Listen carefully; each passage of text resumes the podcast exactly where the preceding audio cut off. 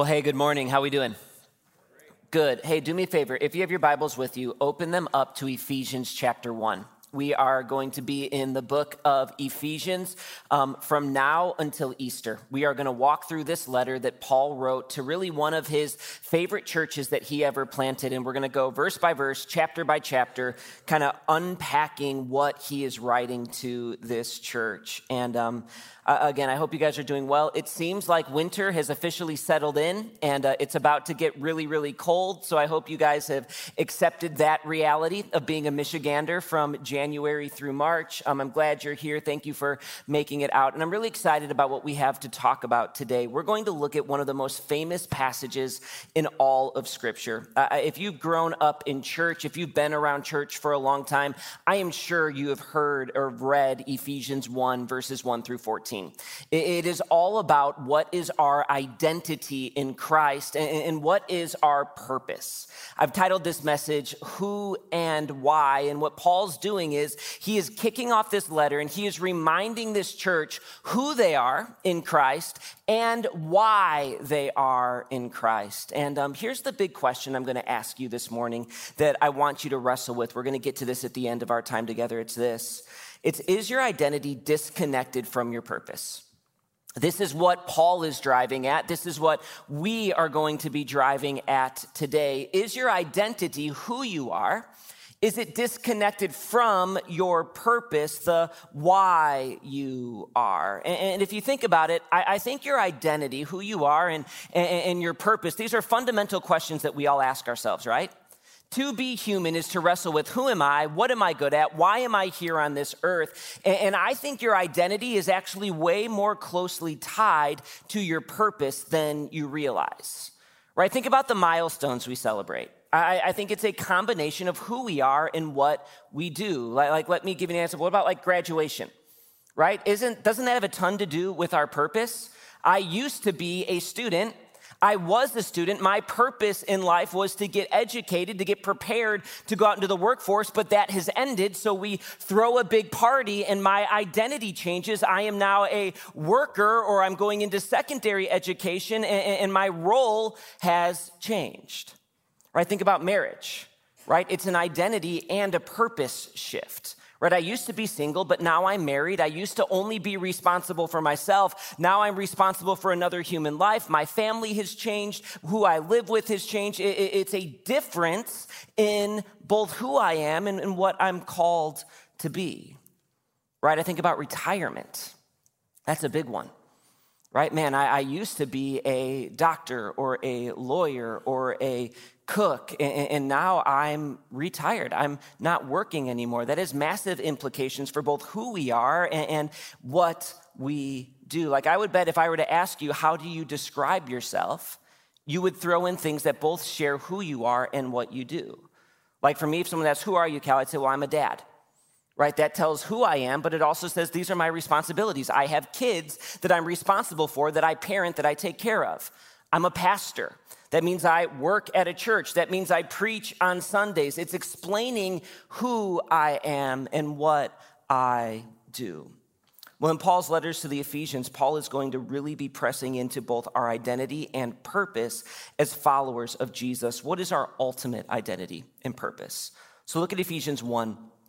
Starting at verse 1, Paul starts off with just a kind of classic greeting that he gives in his letters. It says this, Paul, an apostle of Christ Jesus by the will of God, to the saints who are in Ephesus and are faithful in Christ Jesus, grace to you and peace from God our Father and the Lord Jesus Christ. So Paul is saying, hey, I'm writing this to you and I'm writing this to the Ephesian believers. Look at verse 3.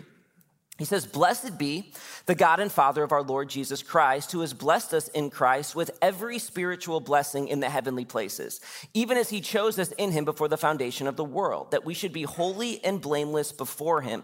In love, he predestined us for adoption to himself as sons through Jesus Christ, according to the purpose of his will. All right, so before we jump into the identity stuff, there's a major thing we've got to get after right in these few verses, and it's the first point in your notes. It's this. We need to be cool with letting God be God.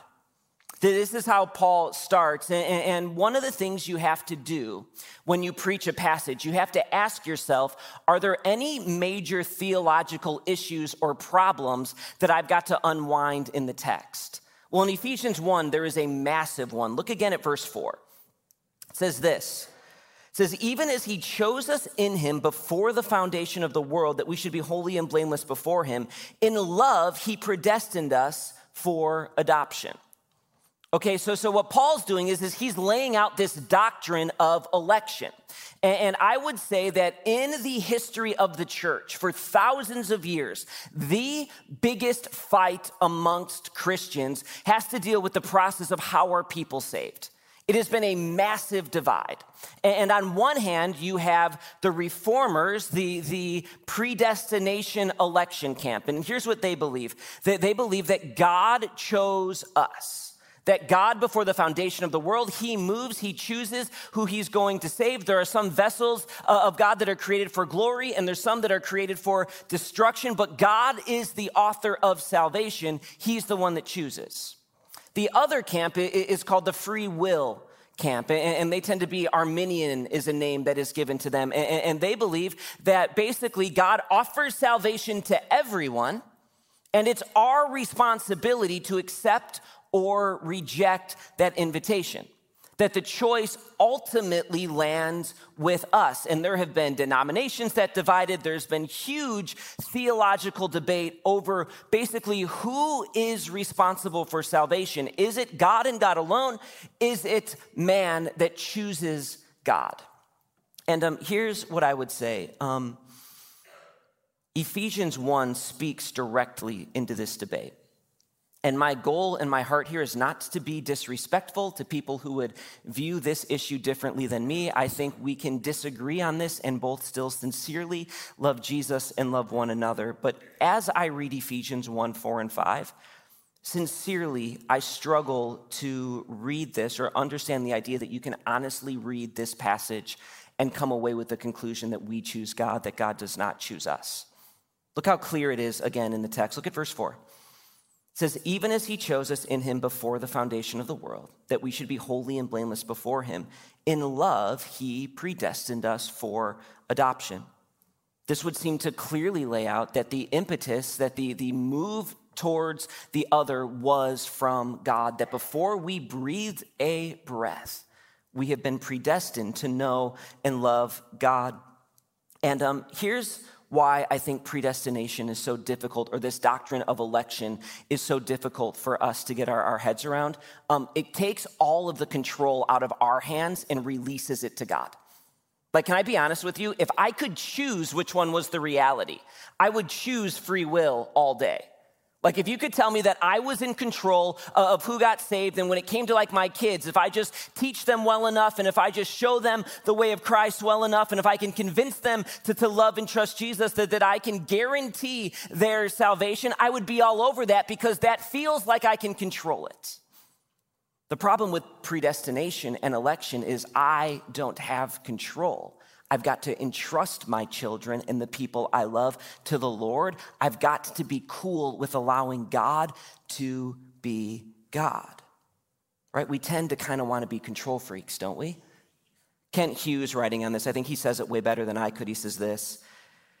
He says, the doctrine of election is a divine revelation, not human speculation. It was not dreamed up by Martin Luther or John Calvin or St. Augustine or by the Apostle Paul for that matter.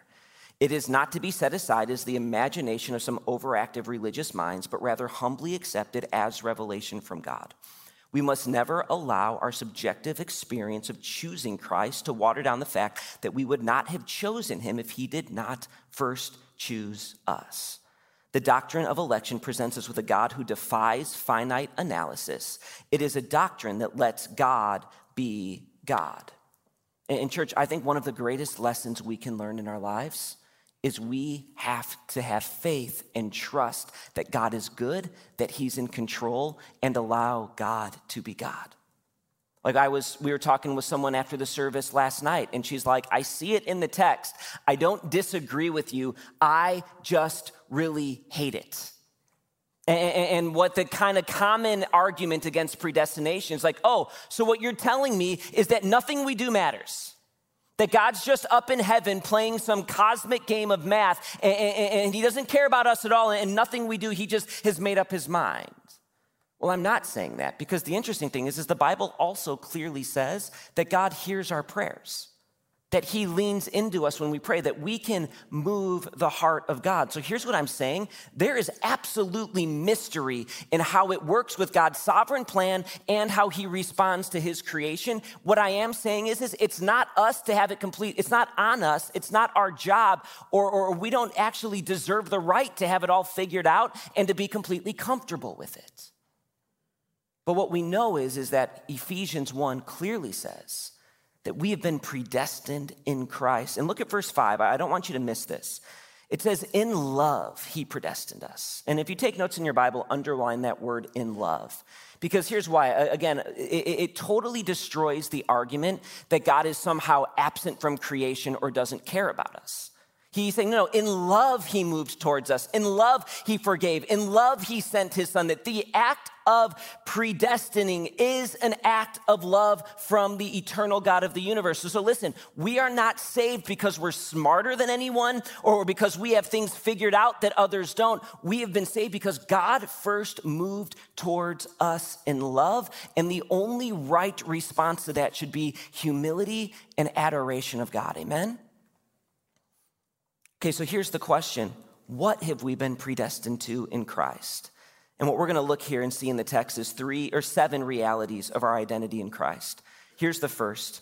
First is that we are citizens of heaven because we are in Christ. We are citizens of heaven. Look at verse 3. It says, blessed be the God and Father of our Lord Jesus Christ, who has blessed us in Christ with every spiritual blessing in the heavenly places. All right, what does that mean? That we've been blessed with every spiritual blessing in the heavenly places. Paul, from the third verse, here's what he's saying. He's saying, remember where you belong. Remember what your citizenship is. Get your eyes vertical. He says, you've been given every blessing in the heavenly places. And here's what Paul's trying to say, and this is something that's difficult for us as Americans to relate to. You have to understand, in Ephesus, to be a Christian was really, really hard. You were hated. You were rejected. There was persecution. In every church that Paul planted, Christians were met with fierce opposition. So what Paul's saying is just because life is difficult now for you, just because life is difficult here, don't forget where you really belong. You are citizens of heaven. And Paul likes to view our reality as we are here, but we're awaiting for the moment that our true reality is made known, that Jesus is already ruling and reigning in heaven, and one day he will return and make the entire world see what is already happening. And we are citizens of that kingdom and have every right and privilege that citizenship would provide. He says this to another church he planted in Philippians 3. He says this, but we are citizens of heaven, where the Lord Jesus Christ lives, and we are eagerly awaiting for him to return as our Savior. He will take our weak mortal bodies and change them into glorious bodies like his own, using the same power with which he will bring everything under his control.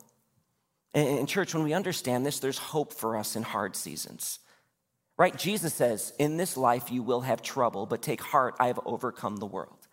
In difficult times, when it feels like nothing makes sense and life is difficult, we need to remember who we belong to, where we belong, where our citizenship really is. Here's the next thing. In Christ, we are seen. I love this one. Look at verse 4. Again, he says, even as he chose us in him before the foundation of the world. And what this is saying is that God sees us. That even before we existed, that God knew us, he engaged with us, he chose us, that he is intimately involved in our life and in our salvation. And here's the thing that's interesting. There's kind of 3 main views of God. There's the atheist view, where there is no God, there is no supernatural, there is no higher being. It's all nonsense. There's the Christian worldview of God that says, no, that God is creator, he's active, he's sovereign, he's involved in our life, he is very near us. In the middle, there's this thing called agnosticism. And this is the idea that, yeah, I think that God probably exists, but there's no way to get access to him. He's not involved. He's not engaged. He might have started things, but he's left us up to our own devices. And I think, church, in a lot of ways, that third one might be the most depressing.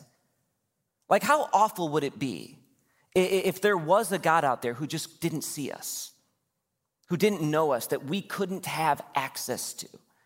What if there was no way for us to know our Creator?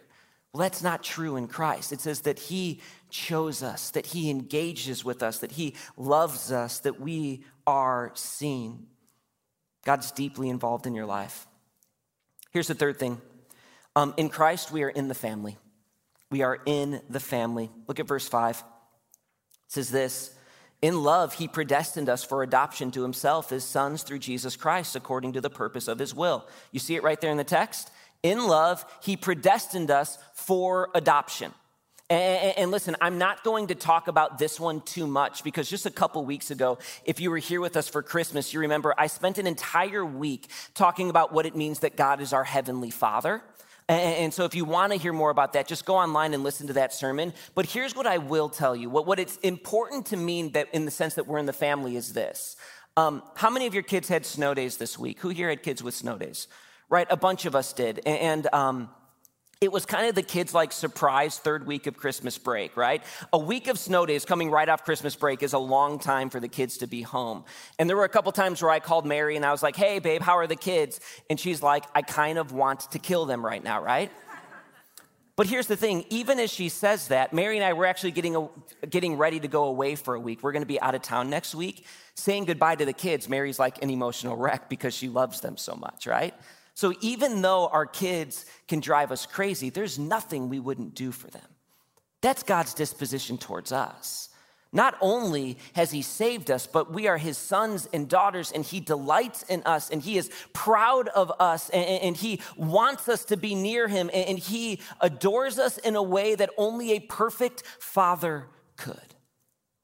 And by the way, the fact that we are a family has a ton of implications about how we interact with one another, but that's going to come up later in this study, so I'm going to save that for then. Here's the fourth thing we see. In Christ, we are won back. We are won back to God. Look at verse 6. He says this, "To the praise of his glorious grace, with which he has blessed us in the beloved. In him we have redemption through his blood, the forgiveness of our trespasses according to the riches of his grace." It's right there in verse 7. It says, "In him we have redemption." It says that we have been redeemed. And to redeem something means you didn't have it, but you traded something in to win it back. Like here's a good example. Do me a favor, moms. If you're here and you've dropped your kids off at children's ministry, do you have that tag that you need to redeem them to get them back? Can I see that? Do any of you have it? Hopefully you do, or else you're not getting your kids back, right? Like our security measures say that for the purposes of security, when you drop your kids off in children's ministry, we give you a specific tag. And when you pick them up, you turn that into our workers and they give you your kid back. You have to redeem the tag. Okay, listen, see what it says in verse 7? How did God win us back? How did God redeem us? It says through his blood. That God loved us so much that he had to give himself. He had to send his son to die for our redemption and the forgiveness of our sins. Church, that when Jesus was on the cross, in the moment he breathed his last breath, he was both the lamb that was being slaughtered for our sin, but he was also the conquering king, winning us back, redeeming us from sin and death and the enemy. That's why he's called both a lion and a lamb. And church, here's the amazing thing. It's already happened. Riss, you've already been redeemed. It has happened in history. There is nothing that can be done to change the reality that Christ has redeemed us. It's never in doubt. It can never be changed. It is certain forever. The trade has happened. The act has occurred. We have been one now and forever. But here's the other thing, and this is verse 5, and this is so important to go along with the fact we've been won back, is that we're also forgiven. In Christ, we are forgiven. Look at verse 7. It says that we've been redeemed for the forgiveness of our trespasses according to the riches of his grace. And here's why it's so important that we are both redeemed and forgiven, because redeemed is transactional. Redeemed is this is something that God did for us. It's a transaction. It's separate from us. He did this on our behalf, but forgiveness is super relational. So not only has he won us back, but he's healed the relationship. It says in Christ, we are completely forgiven. And if you've been a part of our church for a while, you know that we say that there's three different aspects to forgiveness. Forgiveness means three things. It's going to be on the next slide. It's this. Oh, it's already up there. It says, don't bring the offense up to that person. If I forgive someone, every time I see them, I'm not going to be rubbing in their face the time they sinned against me. Hey, remember when you really hurt me? Hey, remember when you did that? Hey, remember when you let me down? No, if I've forgiven them, it's done. It's away. It is not a part of our relationship anymore. The second thing is I don't bring up the offense to others. I don't go around dragging that person's reputation through the mud to get back at them for sinning against me or hurting me. And then the third one, which is probably the most difficult for us, is I don't bring the offense up to myself. When I think of that person, I don't frame them through the lens of how they've hurt me. I have forgiven it. I have covered the offense. It is gone. So here's the amazing thing. Listen, when God looks at us, he doesn't see our sin and our failure. Psalm 103 says this, so as far as the east is from the west, so does he remove our transgressions from us. Listen, we don't just belong to God, but the relationship has been healed. It doesn't do a lot of good to have the title of being married if you hate your spouse, you don't talk to them, and you don't live together anymore. Well, what this is saying is no, we have been brought back into the family. We've been won back, and there's no relational baggage.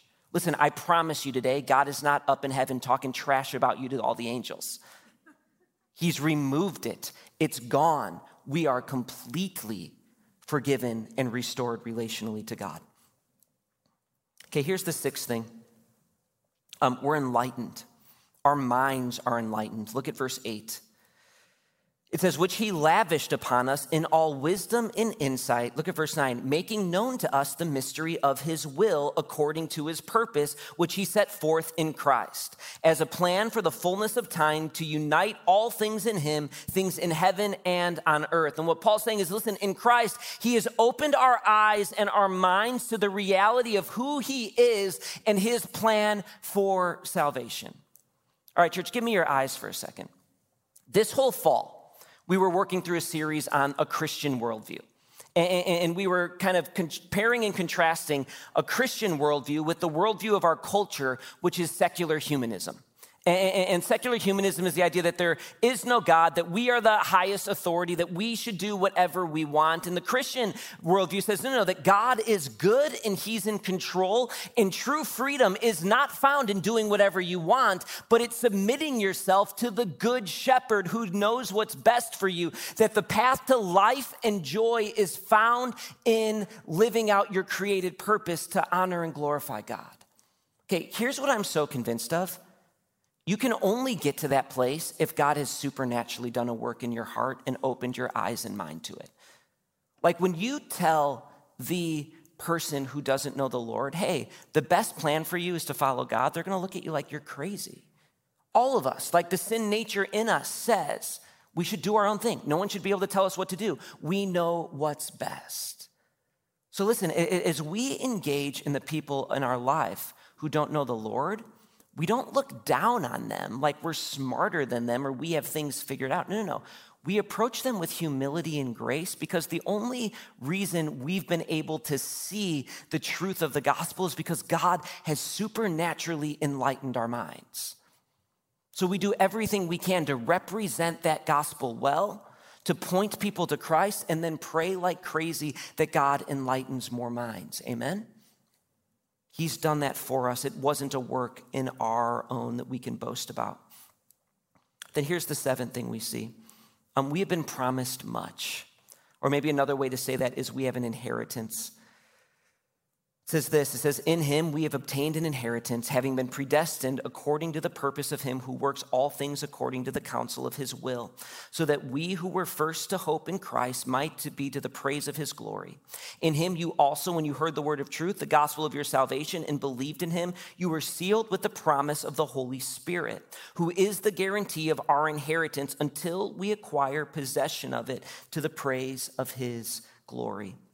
What Paul is saying is that we've been given an inheritance. We've been given eternal life. We've been given access to God through the Holy Spirit. We've been given a hope that can't be taken away. We've been given eternal security. We've been sealed with the Holy Spirit. We've been given victory, strength, power, life, all of these things. Just like Alex said this morning, every promise of Scripture is ours in Christ. We have been given a rich inheritance. And by the way, this is amazing that God says, I'm going to continue to love, to strengthen you, to be with you, to walk with you, to care for you. I'm going to be engaged in your life every moment till you take your last breath. And that moment you breathe your last breath, you will be with me in glory.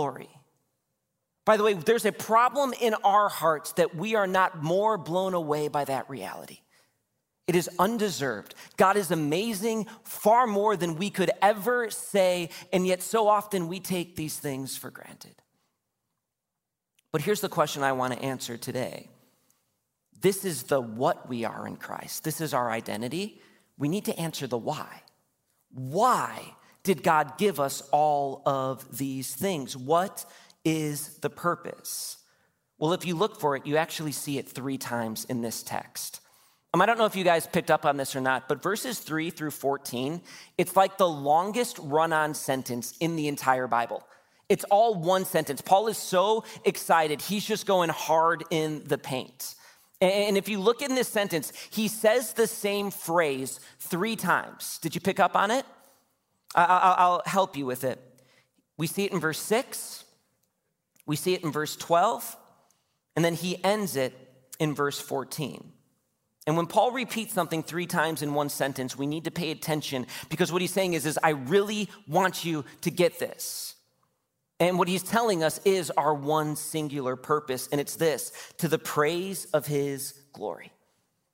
3 times you've been given this, you've been redeemed, you've been adopted, you've been forgiven, you've been all of these things for the praise of his glory, for the praise of his glory. You've been given an inheritance, you've been sealed with the Holy Spirit for the praise of his glory. He's not just telling us who we are in Christ, he's giving us our purpose, why God has done this, that we would be vessels who would give praise to the glory of God. Okay, so if this is our purpose, we've got to be very, very clear on what it means. What does it mean to the praise of his glory? Well, it says this, praise, it means recognition, that we would recognize and affirm what God has done. To praise someone says, this is true of you, and I see it, and I acknowledge it, and I affirm it. And this idea of glory, it's actually the Greek word doxa, and it means power, splendor, honor, majesty. And what Paul is saying is the reason we have been saved, the reason God has shown love to us, the reason we have been adopted is so that we would live lives that magnify the power, honor, praise, and majesty of our God. We are created for a purpose, and that is to make much of our Creator. We have not been given this inheritance just for ourselves that we can put away in a safe and deal with it when we're dead. We've been given a real purpose for the praise of his glory, and this has massive implications for our life. Here are 3. The first implication of this purpose is there are no wasted days.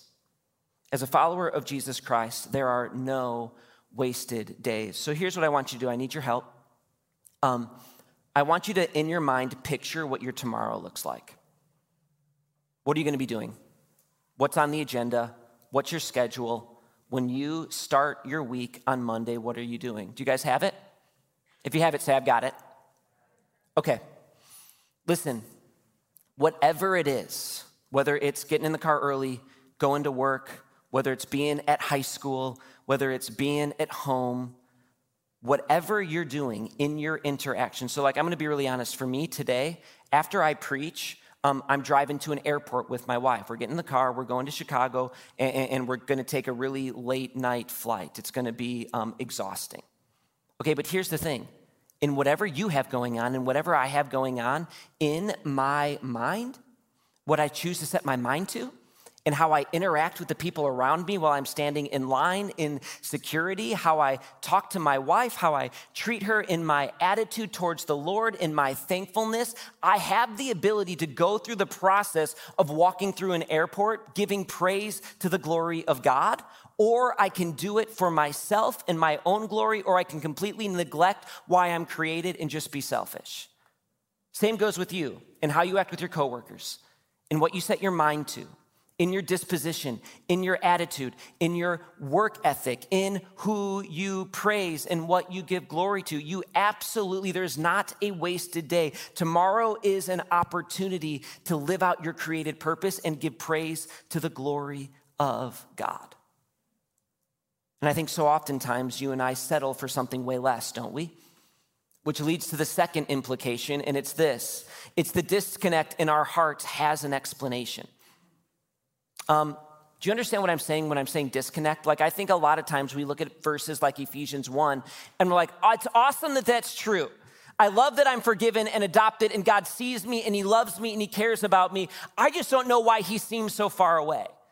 Like, if God is good and if he cares about me, why do things seem so difficult? Why does he seem so distant? Why does it seem like I'm always just going through the motions? Why is there a disconnect? Well, let me help try to explain that disconnect we can feel. Throw up the next slide. This is my son, Beau. And this fall, my son, Beau, tried out and made a traveling soccer team. It's the first time we've done travel sports. And he was so excited to make the team. And here's the thing. When he made that team, he got a lot of stuff that came along with being a part of that team. He got a home jersey. That's the white jersey you see. He got a red jersey, which is the away jersey. He got soccer shorts. He got soccer socks. He got shin guards. He got a ball. He got a water bottle. He got sweatsuit top and a sweatsuit pants. And he got a gym bag to carry all of his stuff in. As part of being this team, he received a lot of gifts. All right, now let me ask you a question. Say Beau decided, I'm not going to play for this team. I don't like it. I'm not going to play. I'm not going to be part of it. But he still rolled into school every day wearing his soccer jersey and his sweatsuit and his warm-ups. There'd be a disconnect there, right? It's like, why are you wearing all of the stuff from the team you don't actually play for? Right? And I think practically a lot of times this happens in our lives, right? We make the choice to not live to glorify God. We want to do our own thing. Maybe it's unrepentant sin we haven't confessed of. Maybe it's just choosing to live life through the lens of what makes me happiest. Maybe it's just treating others as just a vessel to get where you want to go, and we don't love others well. And then we wonder, it's like, man, I've got all of these things with the purpose to help bring praise to the glory of God, but I'm not doing it, and I'm feeling disconnected. Like, I would just humbly and lovingly ask you, if you're here this morning and you're like, man, I feel far from the Lord right now, would you have the humility to look into your heart and honestly ask, am I really trying to glorify God with my life? And I promise you, if you confess that to the Lord and repent in the areas you need to and turn and start living that out practically, listen, if you need people to help talk you through that, come find a pastor. We'd love to do that. You will change how you feel, because our feelings follow our actions. Here's the last one. Last implication is there's a decision to make today. There's a decision to make today. And here's what I would like you to do as we close. Can you just bow your heads and close your eyes for a moment? I want to close really, really reflective. Don't put anything away. Don't check out on me right now. When I say that there's a decision to make today, I mean that there's a decision for every single one of us to make. And here's what I mean.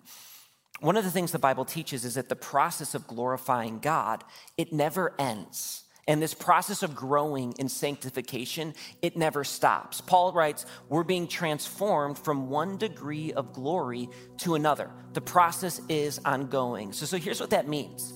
All of us have a next step that God would want us to take in bringing glory to him in our lives. Or maybe a better way to say it is this: all of us have a next yes we need to say to God. And so what I want to do is I just want to give us a minute before we leave. We're starting a new year. We're starting a new series. We've just been told who we are in Christ. Here's the question I want to leave with. What is that next yes you need to say to God? Maybe it's something for you individually. Maybe it's something you would love to see happen in your family. Be really, really transparent. Our small group got together last night. A bunch of us were in the service last night at our 5 o'clock, and we made a commitment as guys in our small group that we're going to seek to pray together with our spouses.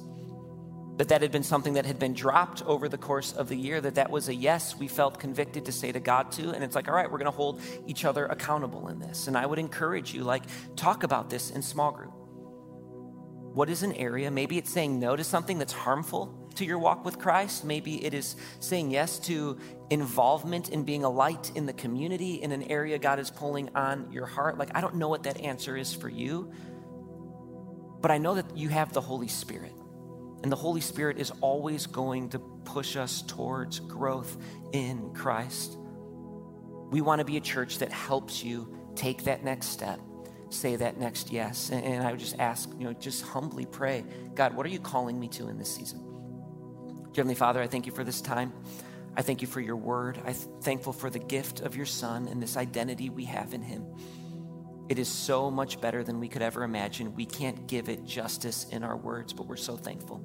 We love you. It's in your Son's name we pray. Amen.